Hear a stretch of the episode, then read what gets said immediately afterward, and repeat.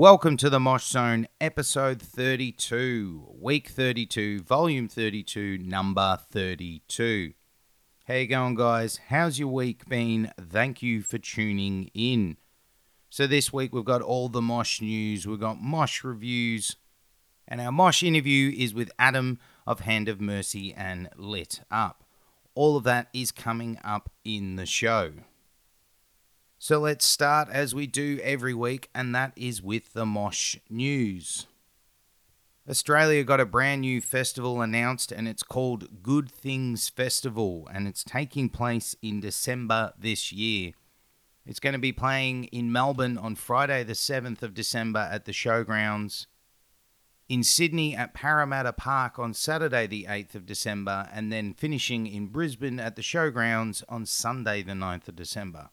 The lineup includes The Offspring, Stone Sour, All Time Low, Dropkick Murphys, Bullet for My Valentine, The Used, Babymetal, Smith Street Band, Dashboard Confessional, Mayday Parade, La Dispute, North Lane, The Wonder Years, Waterparks, Tonight Alive, Emmure, Palaye Royale, Make Them Suffer, WAAX, Boston Manor, Void of Vision, and Ecca Vandal. So I've seen a few people getting really excited about this, and that's good. Hopefully, people will buy tickets. To be honest, for me as a fan of heavy music, there really is not much going on here that excites me. Stone Sour, I'm not really a fan. I am a fan of Slipknot. They're noticeable on this lineup. Dropkick Murphys, classic, classic punk rock band.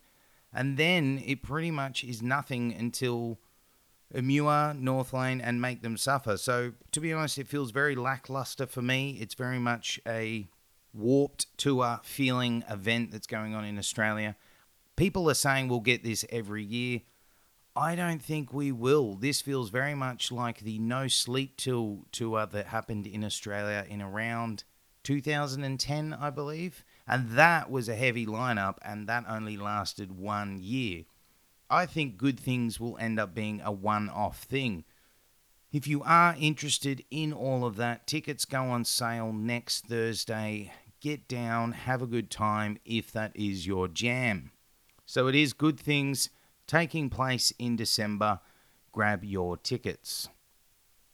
Album news this week came from Bloodbath, who will unleash their new album, which is called The Arrow of Satan is Drawn and it is coming out October 26th. The death metal legends slash supergroup are releasing a new set of music, and it's been the first time in quite a while. So, if that's your jam, if you do love your bloodbath, if you do love your death metal, get onto that. The artwork also looks quite satanic as you'd expect. So that is Bloodbath. The album is The Arrow of Satan is Drawn and it's coming out October 26th. We also got new album news from The Browning. They'll release their new album Geist on October 26th, and they have also released the first single. The album is coming out on Spinefarm Records. So, The Browning, of course, are one of those bands that are still around that do that electro metalcore breakdown music. It really feels like a rave with breakdowns, pretty much. So, if you've heard the Browning before, it is exactly what you'd expect. If you haven't, maybe give it a go. But if you don't like that dance music mixed in with your breakdowns, then give it a miss. So that album's called Geist. It is by the Browning. It comes out October 26th through Spinefarm Records, and they have also released the first single. Atreyu have announced their return, and they will unleash a new album called In Our Wake on October the 12th. To coincide with the news, they also released the title track as the first single. Don't know. It doesn't really sound like the old Atreyu. It definitely is a new direction for the band, but it's also hard to gauge what the album's going to sound like after one song. But it is a bit different. There has been quite an outcry online, people loving it or hating it. Make sure you check it out and let us know what you think. So that is Atreyu They've released the title track of their new album, which comes out on October 12th, and it is called In Our Wake. Album news this week also came from Bring Me the Horizon, who announced their new album will be called Ammo. It's going to come out January the 11th next year. To coincide with the news, they released a music video for their song Mantra off the album, and it is pretty much what you'd expect with Bring Me the Horizon nowadays. It is that very anthem esque, very stadium rock music. Some people are going to love it, some people are going to hate it. For me, it's not really my jam, but there is a lot of people that will like it. So that is Bring Me the Horizon's new album is called Ammo, coming out January the 11th, and they've got a new music video for their song Mantra. This week we also got new music from Warbringer. They have unleashed a thrash frenzy of a song called Power Unsurpassed that's out through Napalm Records. Revocation maintained their amazing form with the title track from their upcoming album called The Outer Ones, out through Metal Blade Records. And the last bit of news this week was British hardcore metalcore band Blood Youth released a brand new song and music video called Starve. We do know it will come off an upcoming album. Not sure any other details at the moment, but Blood Youth are one of those bands I think a lot of Australians should jump on board with. Really exciting band. And also, I will be speaking to the guys in the coming weeks. So that's it for all the Mosh news. And as always, if you want to stay up to date with all the album news, the album artwork, the new songs, the new music videos, the tours, the ticketing information, all of that jam, make sure you're subscribing to our website, liking and following us on social medias. Now, the website is www.themoshzone.com our social medias are all at The Mosh Zone, and you can find us on Facebook, Instagram, and Twitter. Make sure you're liking, following, and subscribing so you stay updated when we update you. It's now time for Mosh Reviews. First up this week is the new album by The Amity Affliction titled Misery, out now on Roadrunner Records. First things first, it is 12 tracks and clocks in at around 45 minutes. And this is the sixth full length by these guys. Amity Affliction are the emo metalcore champions of Australia, and this is their return onto the scene after a few years of lineup changes and some things going on in the background. Amity have always had a sound that is very cliche, very tried and tested. It's the call and response style, it's the beauty and the beast vocal delivery, and they always have breakdowns and they always sing about hardships, broken hearts, and depression. Without a doubt, they're a band that if you're looking for that style of music, you will get it. This time around, the band are looking to incorporate some different things. There's electronic moments, there's pop sensibilities. They're definitely aiming for the same levels that Bring Me the Horizon are currently on. Amity Affliction are looking to reinvent themselves and go on a new career path. Without a doubt, this album is not heavy and the least heavy they've ever released. This album will divide fans. Some will love it, some will hate it. This album is radio ready rock, easily accessible, very tame, but you have to give the band some forgiveness in that it is their career, and after 15 years of doing the same thing album after album, you can't blame them for wanting to change. But this album feels like a bit too much too soon. They've gone too hard out the gate with this change, and I think it's going to turn a lot of people off. Lyrically, it is all the same. Song titles like Feel Like I'm Dying, Burn Alive, Misery, Black Cloud, Set Me Free. You know what you're in store with Amity, and it is here again. Unfortunately, it starts to become very painful, and pardon the pun, it is misery to listen to. I'd really love to hear Amity Affliction do something different lyrically. Be really good to hear them go down a different avenue. fuck, I'd love to hear them sing about dragons or Game of Thrones, anything except this emo nature that they continually spurt out album after album. This album made me depressed lyrically. I can understand it will help people, but I think after six albums, it's a bit too much.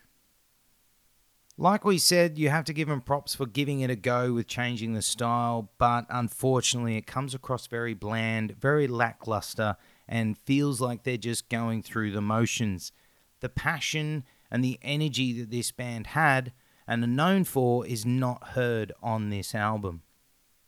Vocally, the guys do well, it's well performed, but it comes across very cliche, and the polish on those clean vocals is very cringy, very poppy, very pop punk. This album will really start an interesting period of Amity's career where will they go from here? Will this be successful? Will they carry on from here?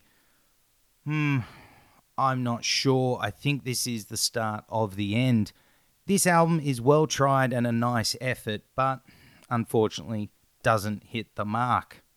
This is for fans of early 2000s alt emo rock. This is for fans of the Amity Affliction, The Plot in You, Panic at the Disco, Bring Me the Horizon. The album I am talking about is Misery.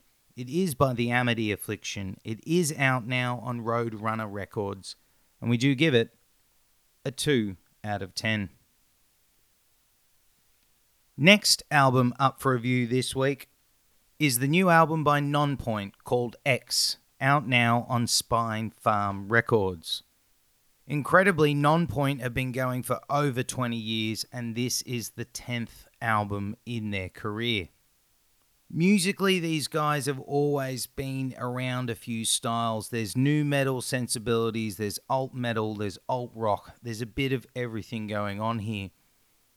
I would call these guys, without a doubt, at this stage of their career, veterans, and they deserve that tag, that mention. They have been able to carve out a career while so many have faltered and folded by their waysides. Nonpoint on this album clearly have a message and a purpose and go for it.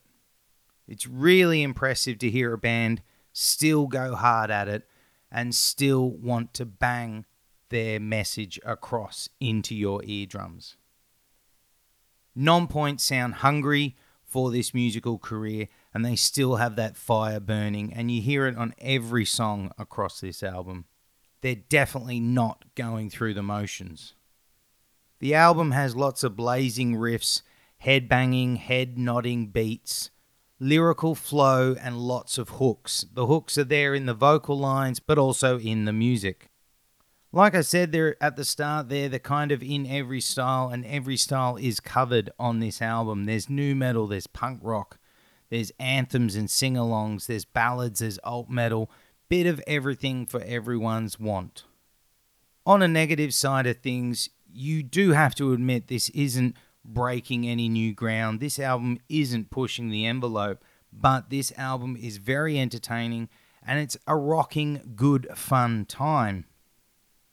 This album is easily one of the best albums Nonpoint have ever delivered in their career, and it's one of their most enjoyable albums from front to back.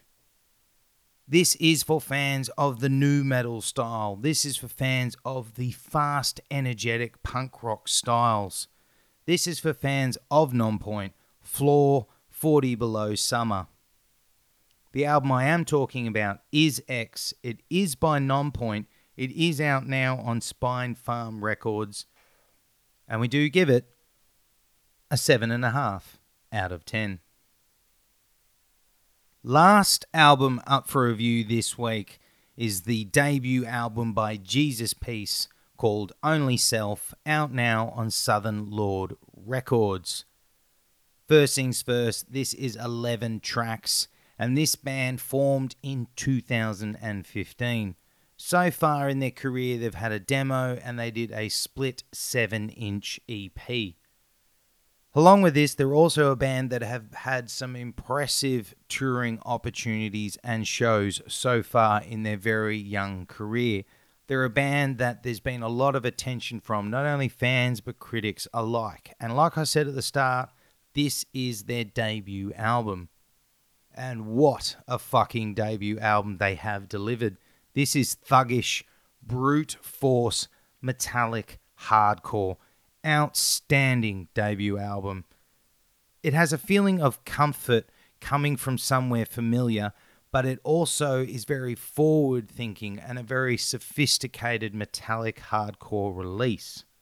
The production on this sounds perfect for what's going on. It's not overly polished and it's not too raw, it's just spot on. This album is heavy as fuck and it's crafted together with some spiteful, angry, ferocious riffing, atmospheric samples, interesting shifts in tempos, driving drums, butch, savage, sexy groove, enraged vocals that are brutal and raspy. It is fierce, intelligent, metallic hardcore, without a doubt. And I'm going to say metallic hardcore a few times, and I already have, but it really is. The other thing this band do that's really impressive is when they do a breakdown, it's perfectly timed. There's not too much of it, and it's not over the top. But when they do them, they're big and pit ready moments. These breakdowns, these moments will go off in a live setting. I've also mentioned the groove before, and it really is impressive. It's very swagger, very groove, very big fuck off. Throw on top of all of that the eerie atmosphere and eerie samples that they throw in just adds a layer and a texture to everything going on overall, I can't find anything negative to really say. The only negative you could say is if you're not ready for the onslaught, maybe hold off because it really is unforgiving music. Overall, this is an amazing, uncompromising, savage debut from a new hot band who haven't disappointed in the hype they've been delivered. They have proved that the hype and attention they're getting is worth it. This is for fans of metallic, brutal hardcore. This is for fans of Code Orange, Harm's Way, Vein, Terror, and more. The album I am talking about is Only Self. It is by Jesus Piece. It is out now on Southern Lord Records, and we do give it a 10 out of 10. So that's it for Mosh Reviews this week. Done and dusted. What did you think of our reviews? Do you agree? Do you disagree? Get in touch. Let us know. Is there something coming out that you want us to review, or is there something that's already come out that we might have missed? Get in touch. Let us know. Are you in a band? Have you got an EP or an album on the horizon, or has it come out and you want it reviewed? Get in touch. Let us know. Of course, if you want to get in touch, you can get in touch through the email address, themoshzone at gmail.com. Also, you can use our social medias. They are all at the Mosh Zone, and we're on Facebook, Instagram, and Twitter.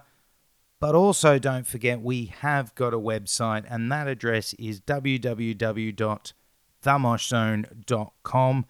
Get in touch, help us grow this Mosh Zone community. So it is that time of the week. It is time for our Mosh interview. This week, I got to sit down with an absolute legend, a brother from another mother, a very, very, very good mate of mine, Adam of Hand of Mercy, and his new band, Lit Up. Thank you so much, Adam. Thank you, bro, for taking time out for me and the Mosh Zone. Really, really appreciate it. Absolute legend look forward to catching up with you very soon, dude. That chat with Adam is coming up now. Let's kick things off with how did you discover music? I mean, what were you age wise and where were you in life when you kind of went, ah, there's a thing called music?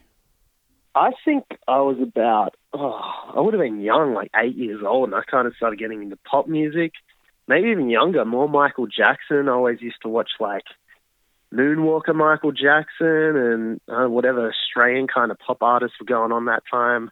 Used to be like video hits and everything, and I'd always just like even still now, I still watch like music videos rather than TV. I don't know, my attention span is really short, I guess. So, um, yeah, I guess it's like that's the only thing that catches my attention is something short, a music video.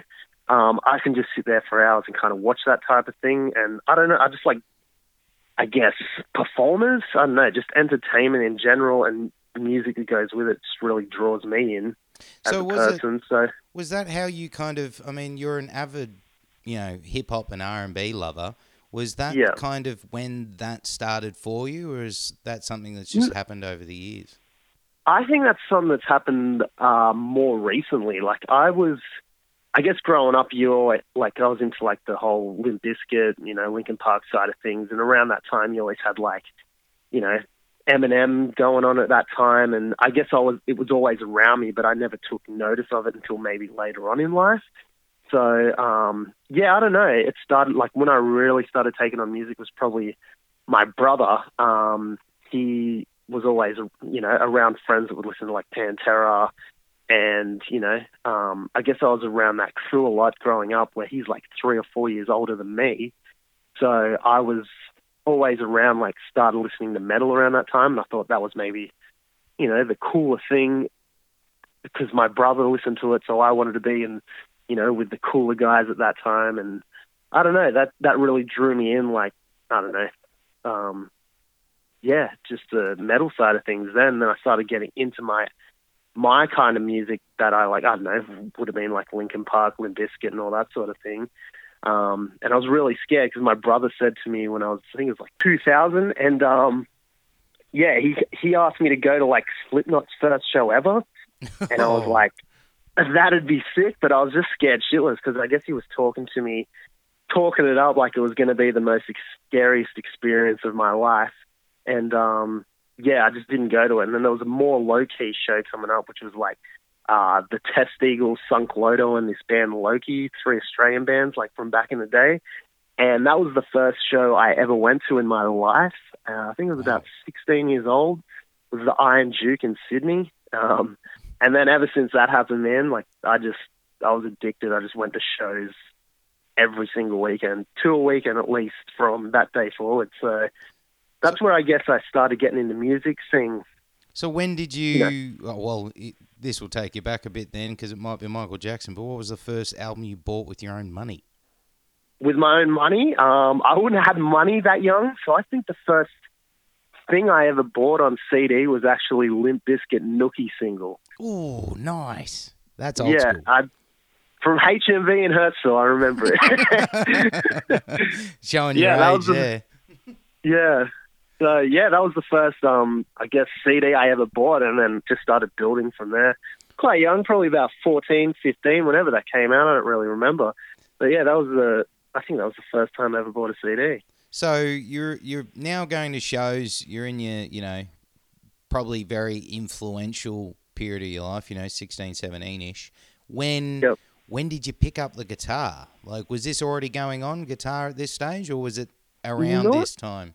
Really, my I think my brother found like a an acoustic guitar had about three strings on it in like one of those council cleanups, and it had the back just like snapped out of it.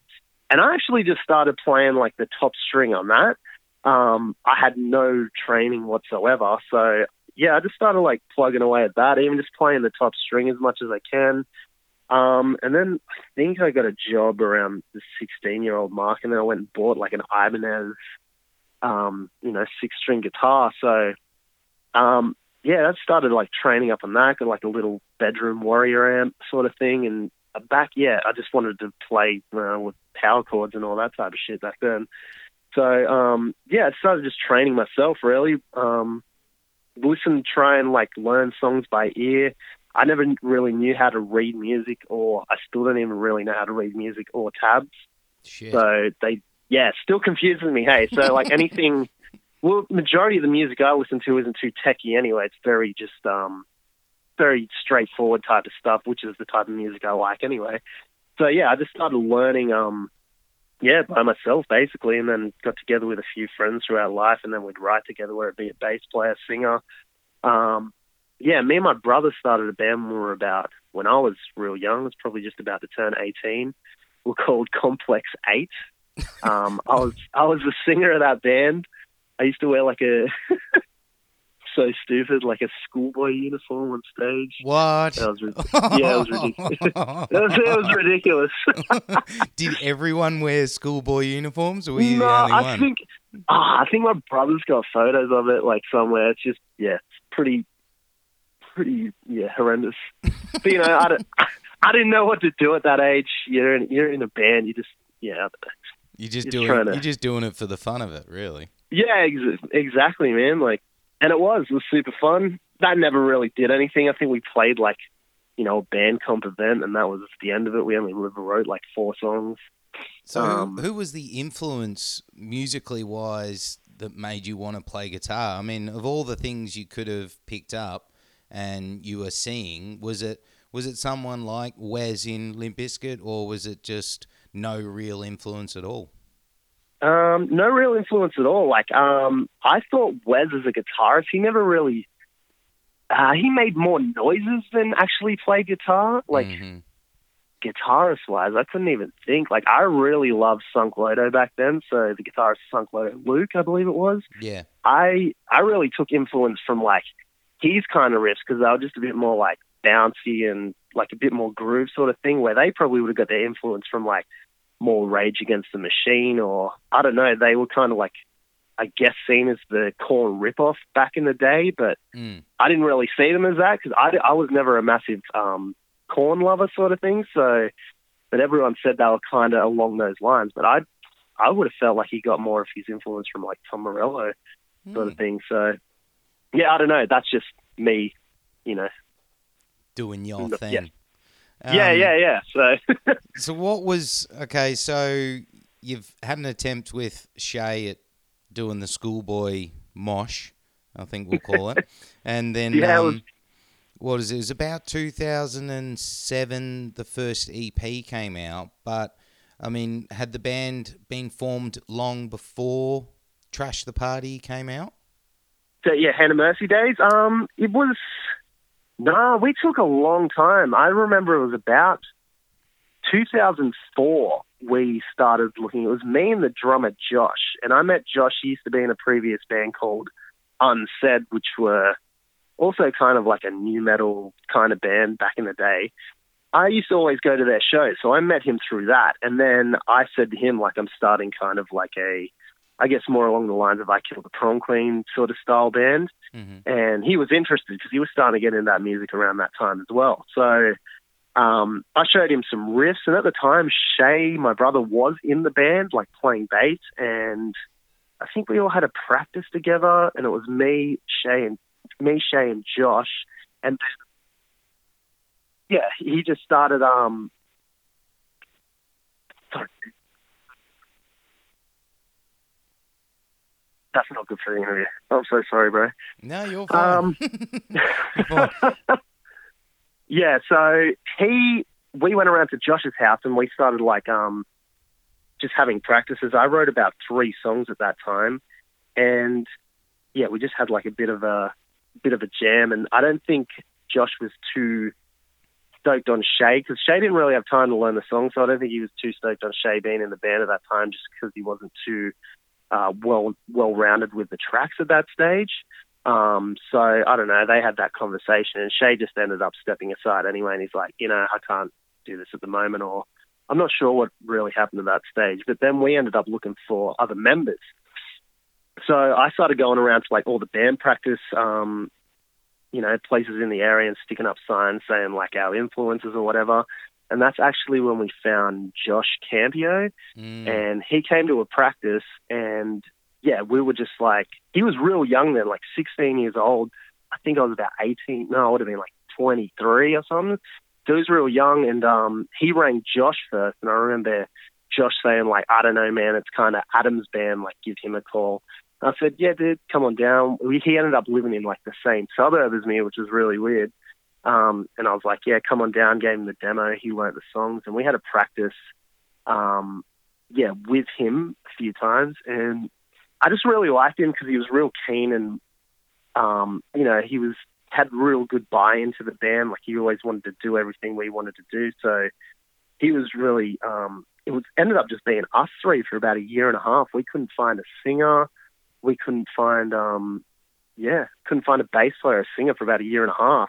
Jesus. And that's about the time we we went to like a hardcore fest or something in Sydney, and um, Josh, our drummer, actually started talking to Scott Bird, and he's like, "We've got a band going at the moment. I don't know if you're singing." He's like, "Actually, no."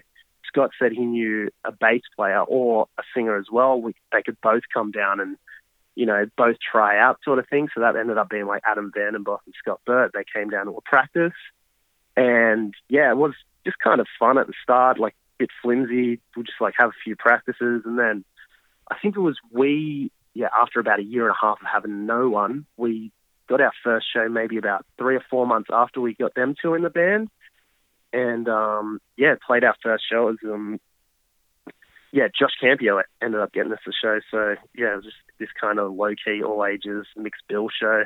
It's real cool though. So yeah, that's when we started playing. I think it was about 2005, 2006, and then that's when we started writing for Trash the Party, I believe.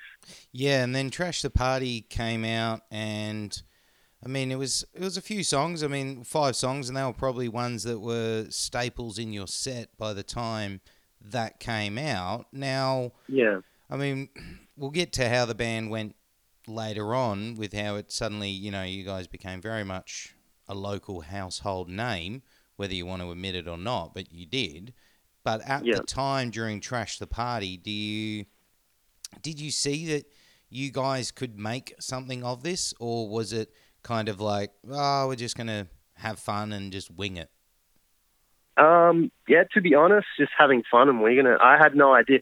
Like, I really wanted to push something musically all my life, and I guess um, it was weird to me because people were coming out to shows and actually enjoying musical writing together, where I didn't think that would ever actually happen.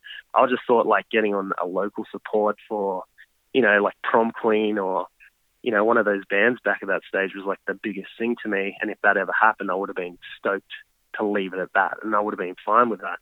But yeah, it kind of like took over itself, and we always used to play like a club in Sydney, and always had like Hot Damn and Trash and all that type of thing. And every time we played Trash, it would just go like it was chaos every time we played there, sort of thing. And I was like, I know they're small club shows, but you know, when you're starting out seeing like kids just losing their minds to music you've written, you get you know, it's like a bit overwhelming. You're like fully stoked. So I guess that makes you want to push what you're doing a little further just because you can see people actually actually interested in what you're doing instead of just like, you know, if you're playing a, a bunch of shows and just no one really gives a shit, then I don't know.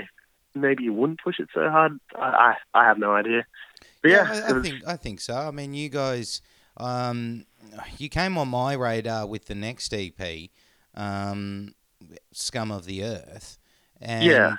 you know, do you feel like you started to? I mean, trash the party. I mean, you, you felt like you guys. I felt like you guys weren't sure of your sound yet. You were kind no, of not at all. you were still, you know, mu- mucking around with things. But that's always the way with early bands, you know, when they Yeah. start out. But Scum of the Earth, it felt like you guys found your sound.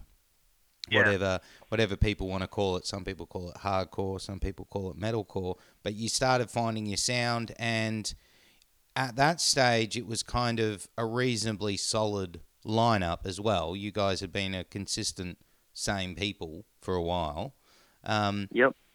this stage of the band, which is what 2008 to 2010 before the next release, um, is this when you started getting bigger shows? You started to play interstate. I mean, what's going on in, in this stage of the band? Well, um, I think even Trash the Party we were trying to like play shows. I know we played shows interstate. We played um, two Melbourne shows, I believe. Back at that point, there was no one at any of the shows, but I was really pushing for any bands around. Like I guess, you know, kind of in. We all started around the same time, trying to push for us to play shows in their state as well, or bring, you know, trade it out sort of thing. They come to Sydney, we go there. Um, but yeah, I think it would have been people were starting to get more interested in us after we dropped um, Scum of the Earth sort of thing. It just took a long time for that album to actually get the release because that was the first time we ever signed with a record label as well. And I guess with Trash of the Party, it was self-released, so it wasn't like we're waiting for someone to release our album. So we had Scum of the Earth like ready to go for probably six months before it was even released.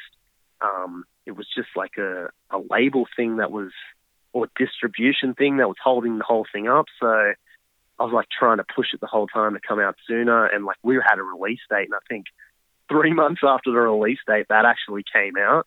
Fuck. So yeah, that was a bit of a huge pain in the ass. So that's like, I guess I had a friend that's like, uh, he was the bass player of One Bite of Word, and he always said to me like, you should just run your own ship. I guess back then, like, if you get a label, you're like, this is sick.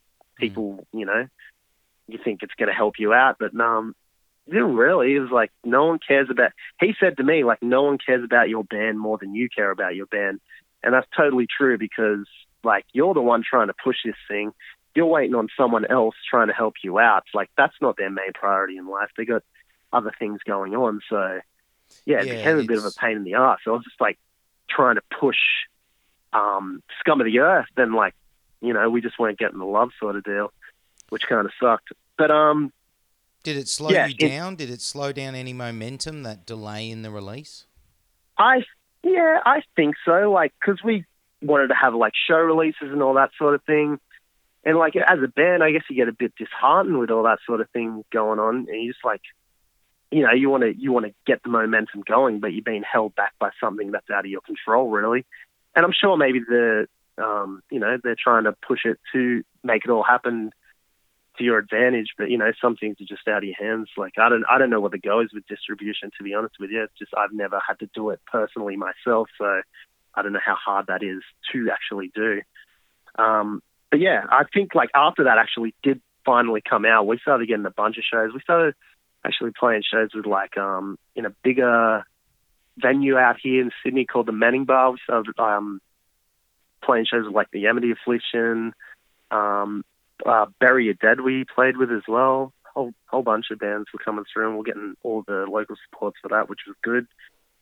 Um, yeah, so it started picking up definitely after that. Something, bit of a side note. Have you noticed? this is, I think, something that you guys need to, you know, tip your cap at. Have you noticed that those two EPs? I'm not even fucking joking. They're on, you know, those Facebook groups that people say, you know, we we we're here to sell CDs. Hard to find CDs. Do you know Yep. that those two EPs people are trying to sell for like hundred bucks, hundred fifty bucks? Holy shit! They are rare. I'm pretty sure like there's only have a 500 copies pressed to Trash the Party. I'm not sure how many scum of the earth, but that's that's mental, man. It's a That's fucking, even- it's a trip, dude. Like, I know. it's really good. Like that's a sign that hey, like what you did after those EPs, so many people love that they want that. You know, I want the whole collection kind of vibe. Um, it's chaos, man. Yeah, it's, it's really chaos because I had someone I know on one of those groups. He's from like Italy or something, and he's like, "Oh, you know Hand of Mercy?" I was like, "Yeah." He's like, "Do you have their EPs?" I was like, "Yeah." He's like, "I'll offer you 150 bucks for Trash the Party," and I was like, "Nah, sorry, mate. I mean, cool. That's mental, man. I'm like, Yeah. I appreciate the offer, but I'm a collector, and no, um, no. Yeah. It is, a, it is a real hard CD to come. I've only got one myself, so I don't even have a backup. I can't lose it myself, really. Yeah, and one is Scum of the Earth as well. they're gems. Never sell Yeah, hard to hard to come across, man. and clearly, if you need some quick cash, you know where to sell it. So, yeah, Nah, um, hold on to that one. It's good for memory. now rolling into like the probably I'd say the moment you guys kind of I know the next album, you know, your album Last Lights really made you a name, but I think Fallout was um, amazing at the time for you guys in 2010. You guys, um, you know, you were signed to Dogfight Records, so you changed Yep. labels up. Um, Yep. Now, wow, it was you guys. Now I feel were up there when people were saying local bands, you guys were one of those not only regular touring bands and regular support bands or headlining bands, but everyone knew who you were around this time. Did you feel that that album was pivotal in the band's career? Most definitely. I feel like um, around that stage was probably, um, I guess we're getting to our peak as well. Um, I, that was that was awesome. Even just recording that, that was so much fun. Like I think we all came together as a band at that time, and we are taking a lot of influence from the Ghost Inside. I was just loving that band, so I was writing along the lines of the Ghost Inside. So probably came out sounding a bit too much like them, but um, yeah, that was real fun doing that. Um, and it was, just, I think we're just all happy as a band seeing the progression of it happening, and like we're all starting to have to tour a lot more and you know get away from work as much as we could and all that type of deal. I guess like around that stage, we're all having to find jobs that were like would let us tour. I guess that was a hard thing, a bit stressful for any musician, I guess. Mm. So I was doing that transition of actually, all right, if we're going to do this, let's let's go balls to the wall with this sort of thing. So we all started kind of setting up our lives to try to become a touring band, I guess. Um, takes a lot out of you, like financially and stuff like that. So, um, but it was just exciting because we are starting to get like um, Australian tours and just offers from overseas that weren't good. We couldn't commit to them at that stage, but yeah, it started coming along real good. I think even after that, we kind of close towards Last Lights was just about to be released. We got like a National Parkway Drive tour, which is yes, massive. I remember that. Yeah, I think Super that was massive, man. was that just was that when that Parkway tour was that after you dropped um, "Absence Makes a Heart Go Go Wander," or was it just before no, that? we um actually we recorded the film clip for that. Um, yes, that was it. That's, on the Parkway tour. So yes. yeah, it would have come out just after, I'd say. Now you were saying how with um, the Fallout, you know, you felt like, you know, you're starting to feel like a proper band, and you know, everyone's coming together. But then there was some shifting before yep. before Last Lights came, came out. Suddenly, yep. you know, there's some new members in the fold. Um, yep. And it's a different lineup now. I mean, say what you can, but what you were saying how career started to have to be kind of worked around, and obviously lives have to be worked around music. Was that part of why there was suddenly a shift with um, the drummer and the bass player of the time?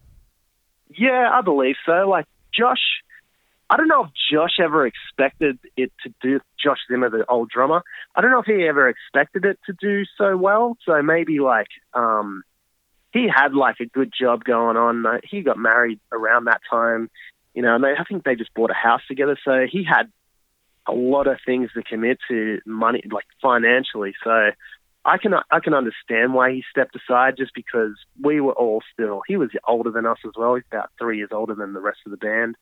Um, I guess he was just at that stage in his life where he was trying to, you know, settle not settle down a bit, but you know he couldn't commit to what we all wanted to commit to at that stage. I don't know if he enjoyed like sitting in the van for hours on end from state to state. I remember we were about to head down to Adelaide one morning, and we had to wake up at like 6 a.m. And he just came up to me. He's like, hey Adam, what if I just like went home right now? I'm like, dude, I'd, I'd fucking hate you. like, don't do that. And um, I think the next day, I can't remember if it was him, but I think he just caught a flight home from Adelaide. And that was kind of the, we could see the signs of like, yeah, I don't think Josh is digging the touring life too much. So I guess I just asked the question and he came through and he was just kind of like, yeah. And I think we are getting Cullum to fill in for a lot of shows just before that was happening as well. And Cullum was just young and hungry, man. Like he just he just wanted a tour. That's all he wanted. So fucking yeah, it was just, drummer too. It was two yeah two opposite sides of the spectrum. Um, but yeah, Josh is lovely, man. I just understand he couldn't do it at that stage in his life, and that's totally fine. That that kind of comes with being in a band, you know. It's frustrating being in a band with someone you're just not expecting change, and then change happens, and then you know it's not not as bad as you really think it's going to be. And what uh, about um, Adam stepping out of bass and then getting Dawson? How did um, all that come about? Well, that was actually before the Parkway tour as well, because Adam said um, he couldn't do the tour due to work, and we kind of said, um, I think he stepped aside for maybe another show before that. And yeah, it was just that time where it's just like we started having to just be like, if you can't do like do it all or don't do it at all, sort of thing. So yeah, I didn't want to have every tour with different members all the time. It was time to find to start finding members who were going to just do the whole thing, like whatever it took, they just get get it done for the band, you know. So um, yeah, I guess I think I rang him just because of the job, and then he turned down one or two tours, and then yeah, I just kind of had to say to him, well, like yeah, you got to do all the shows or just don't do them at all, sort of thing. And just came to an agreement that he couldn't really do it at the time either, so he stepped aside. And I think we we're all sitting around because he said he couldn't do the tour, and Dawson was actually. We went to like a bar and we are saying like, who can we get as bass? And we couldn't think of anyone. Meanwhile, Dawson's been in like a band for years playing bass, and we're just sitting there brainstorming like, who can we get? Like, had no idea. Left the bar, all still stumped of like, who can we get? And then the next day, it just clicked in my mind. I'm like, Dawson plays bass, but Dawson booked us at that time, so he wasn't really like um. I did, I'd never thought of him as a member in the band. I just always thought of him as like our booking, our booking guy type of thing. So, yeah, it was the next day. I gave him a call. I was like, "Dude, you play bass. Like, why didn't you say anything last night?" And he's like, "Oh, I didn't think you guys would want me." So, and then um, yeah, I was like, "It's done. You're you're playing bass, dude." So, yeah, he took it. I think first tour was Parkway Drive. So that would have been pretty sick for him. Now that that album, Last Lights, that we've mentioned a few times, was also, I think, a massive part of it that made that that that is when everyone speaks of a Hand of Mercy album, that's the one they speak of. Um, and I think part of it comes down to you guys going over to Massachusetts for it. Now, yeah, we recorded with um, yeah, sorry, man, with yeah, with Shane. Um, yeah. Uh, how did that come about? Did you guys seek out that working relationship, or I mean, how? Yeah, how did it develop? Um, it was actually Cullen, new drummer, or mm drummer for majority of the band. He just started shopping around for everyone. Like he was just hungry, man. He was his um, attitude towards the band was just awesome the whole time. He started shopping around and just asking. Um, I think at the time we asked like whoever recorded for the Fallen Dreams, and then I think um, In Heart's Wake went and recorded with. He asked the same guy that In Heart's Wake recorded with. And he just started shopping around a whole bunch, and we really liked um, Ghost Inside album. Bury Your Dead. Returners. No, yeah, he recorded Bury Your Dead as well, and oh, one of the Ghost Inside records. I think it would have been yeah, it would have been Returners. That was the the big one at that time. Yeah. Yeah, he recorded that, so we were like, well, we should. He hit him up, and we ended up going over there. Um, yeah, just due to Cullen shopping it out, and we are like, sick. Let's go to Boston and record a record. That'd be awesome. Um, but yeah, that was the first time I ever went over to America as well. So now with with that hookup, um, you also on that album were on Unify. Now, some people don't realize that you know in this climate, sometimes paying for that kind of stuff is usually out of your pocket. Very rarely yep. are you given funding from a label. Um, yep. It's not as simple as it was in the 80s and you know, 70s and shit. Now, yep. was that all out of your pocket or was it partly out of your pocket, that recording? It was all out of our pocket because we got signed after we recorded that um, by Unified. So, yeah, that was 100% out of our pocket. But at that stage as well, the band was making like a bit of cash in tours and um, merchandise and stuff like that. So by that happening, we kind of could have fronted it from money we were making off the band back then, but actually flying over, we had to, that came out of our own pocket. We had to pay for the flights, um, sep- like separately by ourselves, not funded by the band. So now with, a, with that label, did yep. you hunt it to them? Like, did you record it and then say, like, "Oi, have a squiz"? Because why, why Unify of, of all labels at the time? because that album could have gone on anyone really. Um, yeah. Why them? And were were any other labels interested? No, we took it to Graham at Resist Records first, and um, yeah, I don't know. I don't think he ever took really a liking to our band. He helped us out a lot, which is awesome. And I always, he was more of a mentor to me because ever since the band started, I always go into Resist Records and talk to Graham. And he was just always helpful and realistic of how a band should play out. Um, so um, I really wanted to get signed by Resist, but yeah, I gave him the record. I don't think he was too interested in it, I believe. And Unify was kind of the up and coming thing. So I think that was the next one we approached. I think that would have been the best decision at the time for the band to sign with them. So that's why we went with them. And how was your how was the relationship with Unify? Because they kind of they did support you, they did push you quite a bit. Yeah, yeah, they for tour wise and all that sort of thing. It really, um, yeah, they really helped us out a lot. If we wouldn't have been able to do most of the stuff back then, I guess like while you're in a band, you want a lot more out of someone, but you know, maybe it's just the band isn't making as much money as it could, or there's well, other bands coming up that's doing a lot more. It's because you weren't singing about. Yeah. You, it's because you weren't singing about nature. That's it, dude. Yeah, that's what, it, that's what it comes down to. You're not singing about mountains and oceans, dude. That's what it came down to. Really, the reality. No. Maybe, it, maybe on the later record. it need, there needed to be more of that nature talk. Um, that's it, man. no, but yeah, I know what you mean. Like, unfortunately, like sometimes you don't get the full backing, but you were getting the tours. Um, yeah. And then then this is the interesting part I want to talk to you about because then this unf- it felt like there was so much momentum. I thought you guys were without a doubt going to just keep going from strength to strength, and then a bit of weird stuff went on. Um, yep. You guys went back to America to record your next album, which was yep. Resolve, and yep. I remember we were in a car park in somewhere in Melbourne you just got back recently. You were on tour with In Heart's Wake and someone else I can't remember. And this was when Scott was still in the band, and you played us, a few of us, the rough mixes, sounding fucking huge. And next thing we know, you do that tour, and then suddenly Scott leaves. Yeah. Now, what what happened with him? I, I do I know personally the reasons why he left, and yep. um, anyone that's close to the band probably would. But can you explain what happened with Scott and why the sudden, you know, just recorded an album and then pulling the plug kind of thing? Well, there was just tension arising, man. Like, I think um, we're just having difficulties with Scott. Like, he had the same thing. I guess he had, you know, financial things going on, and I think at that stage yeah, we we just weren't all clicking too well. We're just getting inside.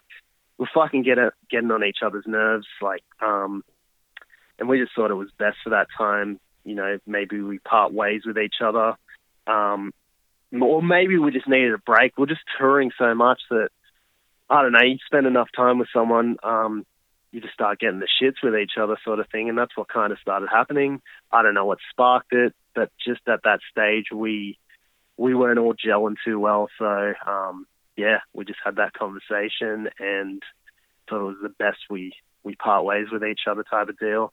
Um, shitty thing that happened. I yeah, I would have loved to just continue on, but kind of out of our hands. Really, is not much you can do. You know. And, and then the interesting Shit. part was you then, you know, you got a new vocalist, and then you re-recorded the vocals yeah. on the album. Um, was there what was the decision behind that? Was it because we're doing a fresh start with a new vocalist, we should just have this whole album being a fresh start? Was there ever a thought of just releasing it with Scott on vocals?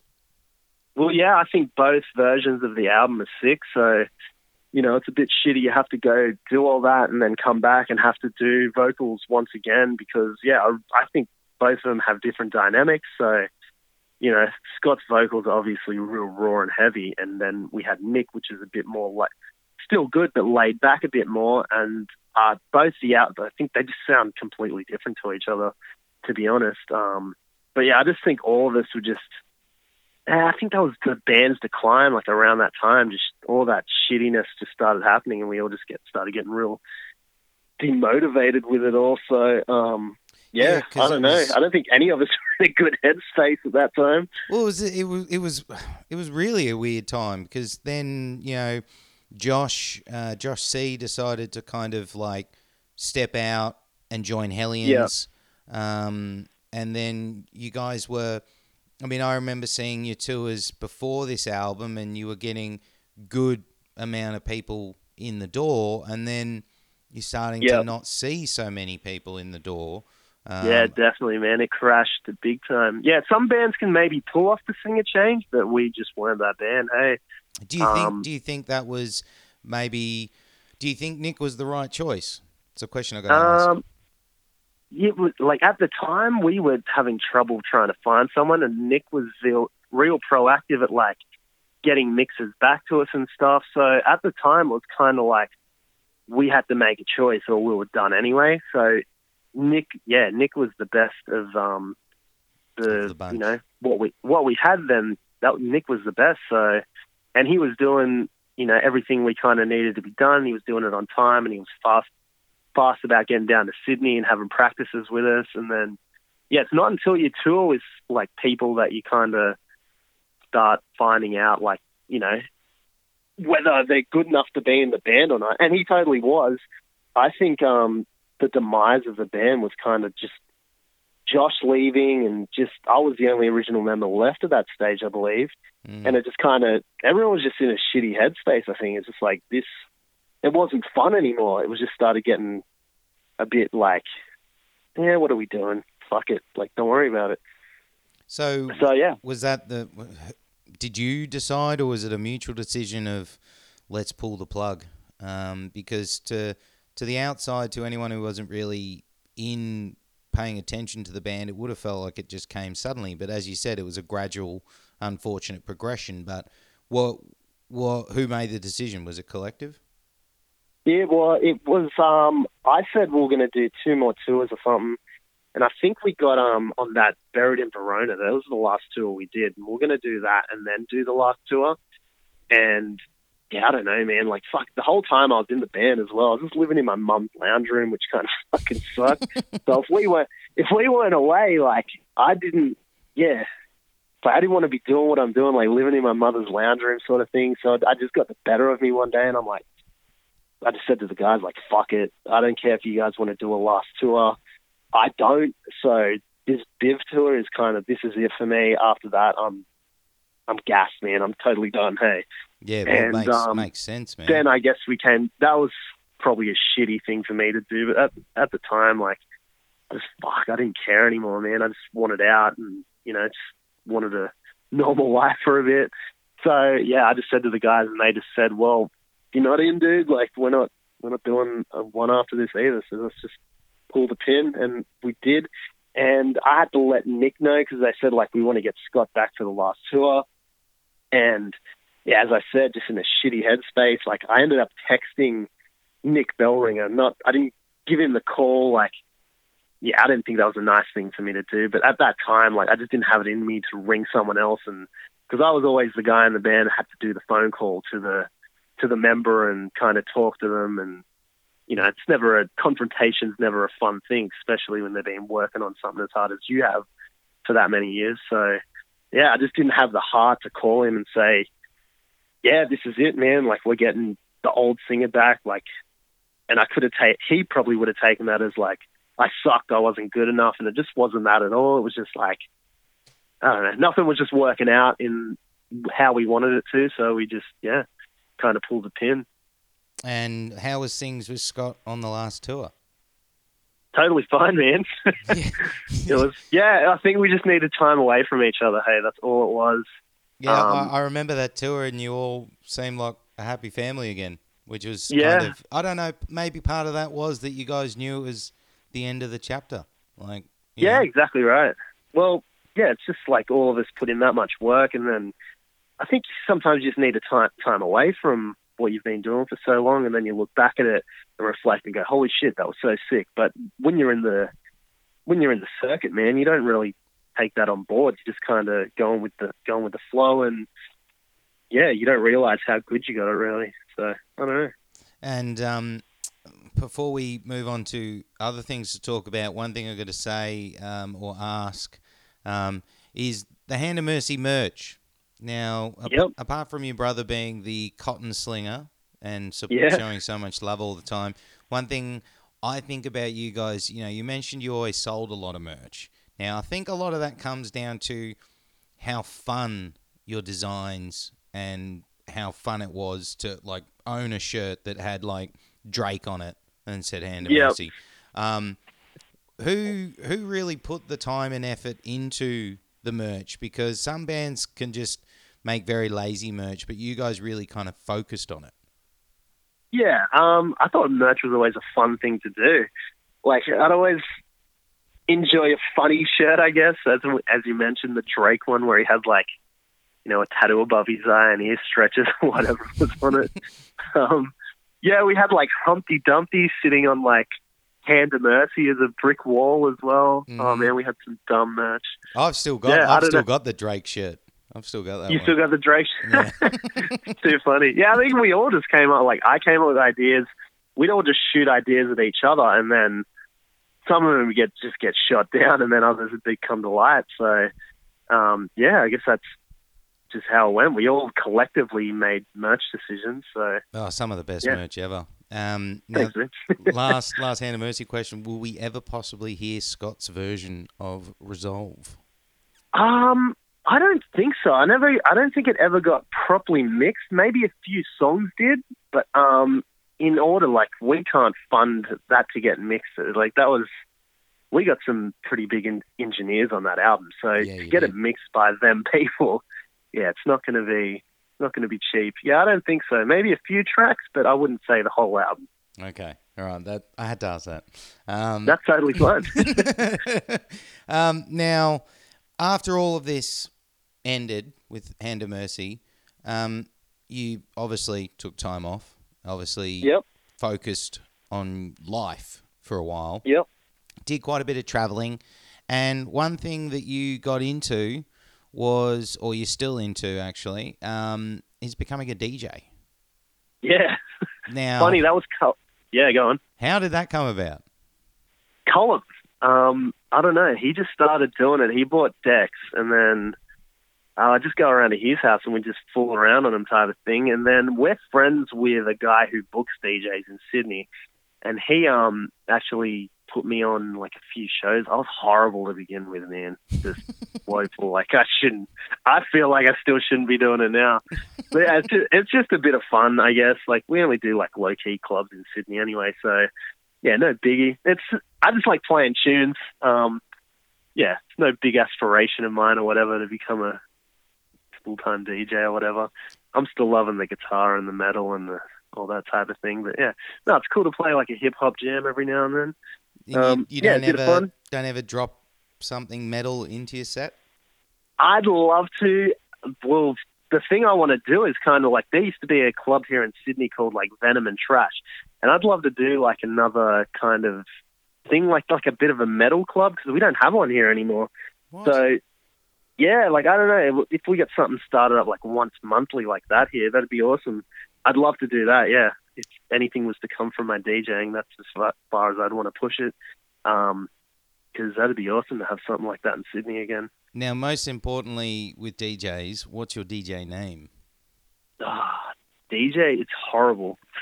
I. I, I know it. I know it. I just I want you to say it. I'm not saying it. You have to say It's um DJ Riddy, as in DJ Ritalin. now, did you give yourself that name, or did someone hand it to you? It was actually we were talking about ADD one night or something with Colin. Yeah, we'll tell you like you need your Ritalin or whatever, and we just like came up with yeah DJ Riddy, and it was funny because we were calling Colin that at one point, and then he was just like take the DJ Riddy name. I'm like sure, why not? So yeah, ridiculous.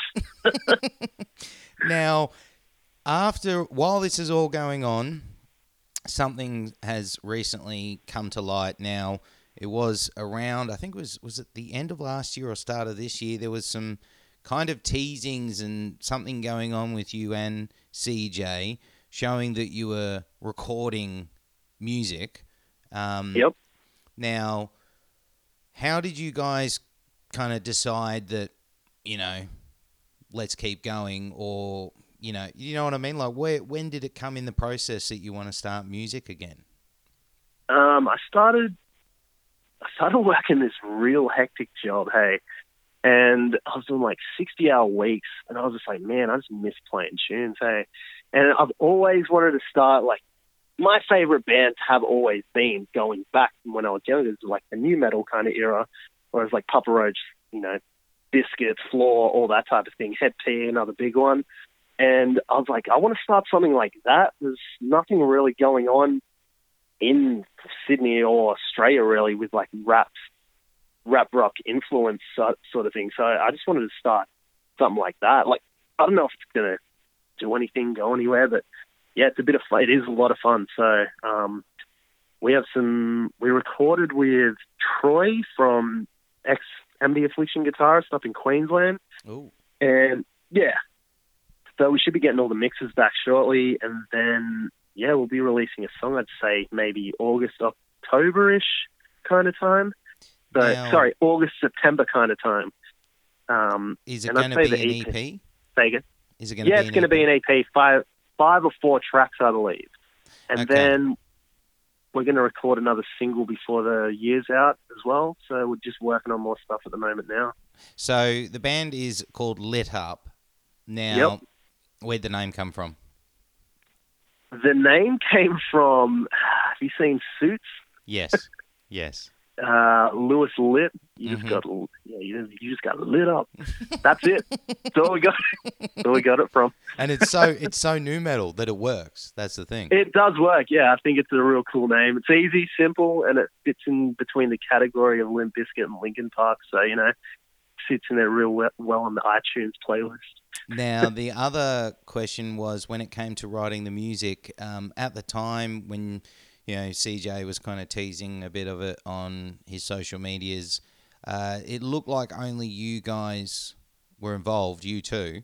Now, since Yep. it's gone on, we now know that there's four of you in the band, but Yep. who did you guys co-write the music? You know, did you record guitars and bass? How did it all go down in the recording process and writing? Yep.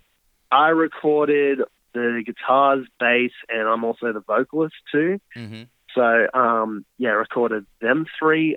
Uh, CJ, he's actually Cullum. He's doing like he's writing in another kind of EDM sort of thing at the moment now. So he's really learned how to use all those you know Pro Tools, special effects, all that type of shit. I don't know how it works.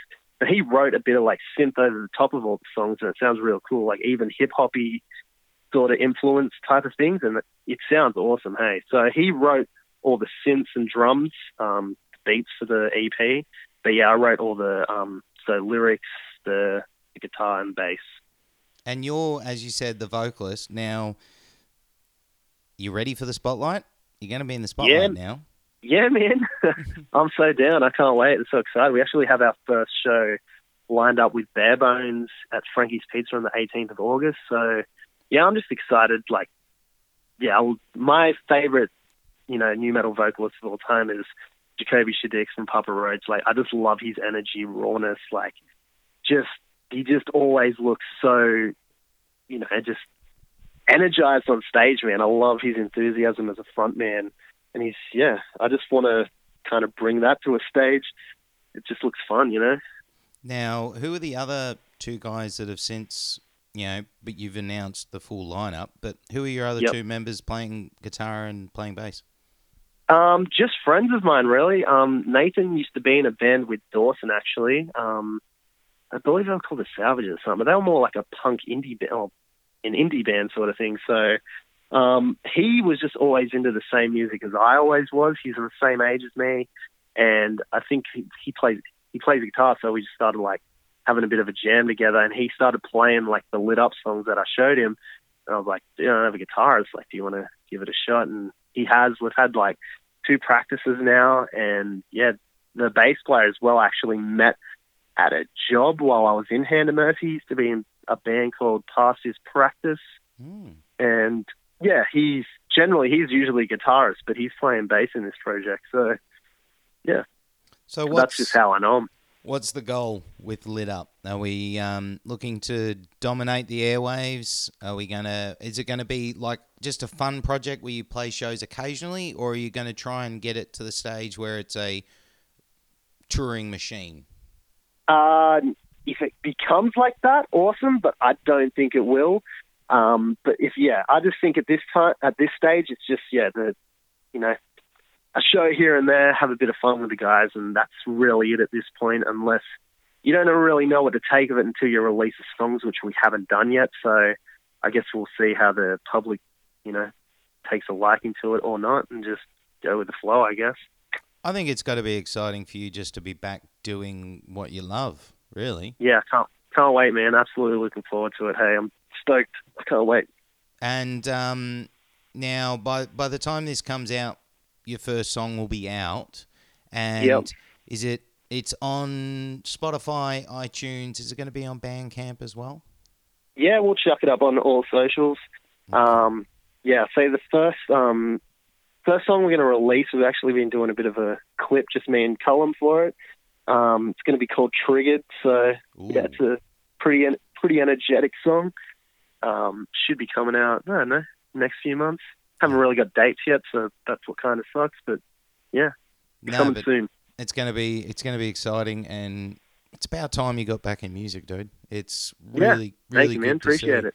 Now, of course, um, before we get into the last segment, so as I've said, Lit Up, that's Adam's new band. Get online, get on your social medias, give the band a like and a follow, and get on those streaming and downloading services and do yourself a favor. And also, Hand of Mercy, all of that music can be found online as well. Now, last segment I do, brother, it's called Pick Your Poison. Now, Yep. you've got two choices, and whatever you pick is what you get for the rest of your life. Okay? Yeah. Some are easy, some are hard. Okay? Right, we're going to start off pizza or burger. Pizza, dude. Okay. Chicken or beef. Chicken. Oh, he's finding it easy so far. Beer or whiskey. Beer. Okay. Cinema or on the couch. On the couch. Cooking or dining out. Yeah, dining out. Okay. Skateboard or rollerblade. Rollerblade, dude. Fuck yeah, old school. Beach or snow. Beach. PS4 or Xbox. Oh, they both suck. Um, I don't play games. We'll go with the X. We'll go with the Xbox. Why not? That that's the most controversial thing you've said all interview. Um, cat or dog. Dog. Definitely. All right. Terminator or Predator. Terminator. Ooh. Got a Terminator tattoo, actually. Freddy or Jason. Freddy. MacGyver or Walker Texas Ranger. Walker, Texas Ranger. Star Wars or Star Trek. Yeah, once again, both suck. I'll take Star Wars. I just love the honesty. Um, S- Sly or Arnie. Arnie, sure. Okay. Music ones. Slayer or Pantera. Pantera. Metallica or Megadeth. Metallica. Korn or Limp Bizkit. Stupid question. Limp Bizkit. Sabbath or Van Halen. Sabbath. Okay. Uh, mosh pit or up the back watching. Up the back watching. Yeah. Go back six, go back 15 years, it would have been the other way around, though. Yeah, I, I, I nowhere near a mosh pit nowadays. Yeah. yeah, dude. Fuck I'm out of that. there. No. Touring or recording.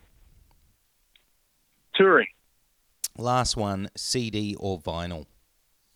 CD. Adam, brother from another mother, thank you so much, dude. Sick fucking chat. No chat. problem, man. Too easy. So that was my chat with Adam of Hand of Mercy and Lit Up. Thank you so much, homie. Really appreciate you taking time out for me and the Mosh Zone. It was an overdue chat and so glad we were able to get time to do it.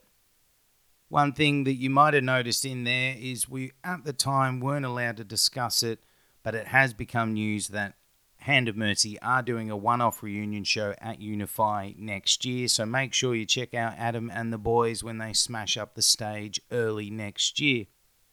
The other thing is, we had hoped at this time that Lit Up would have released their first single. Unfortunately, there's been a bit of a hold up, bit of a delay with the mixing and mastering process, but keep your eyes on our social medias because we will be releasing it when it finally gets released. So, thank you again, Adam. Absolute legend. Much love, much respect, brother. And that is it for the Mosh Zone episode 32. We're done and dusted. It's in the can. We are wrapped up for this week. Hope you enjoyed the show. If you're a first time listener, thank you for tuning in. Thank you for sticking in to the end. Hopefully, you come back and listen to future episodes over future weeks. If you're a regular listener, thank you as always for tuning in. Much love. Thank you as always. Now, if you've got time this week, guys, as always, we ask that you help us spread the word about the Mosh Zone. Tell your friends, tell your neighbors, tell your family. If you've got time, share it on your social medias. Share it on Facebook, Instagram, Twitter. Help us spread the word. Help us get out to more listeners. Also, as we always say, and we have to remind you, don't forget we have a website, social medias, and an email address. Our email address is themoshzone at gmail.com. Our website is www.themoshzone.com. And our social medias are all at The Mosh Zone, and you can find us on Instagram, Facebook, and Twitter. So that's it. Thank you for tuning in. Have a safe week. We'll see you next week. Open the purse.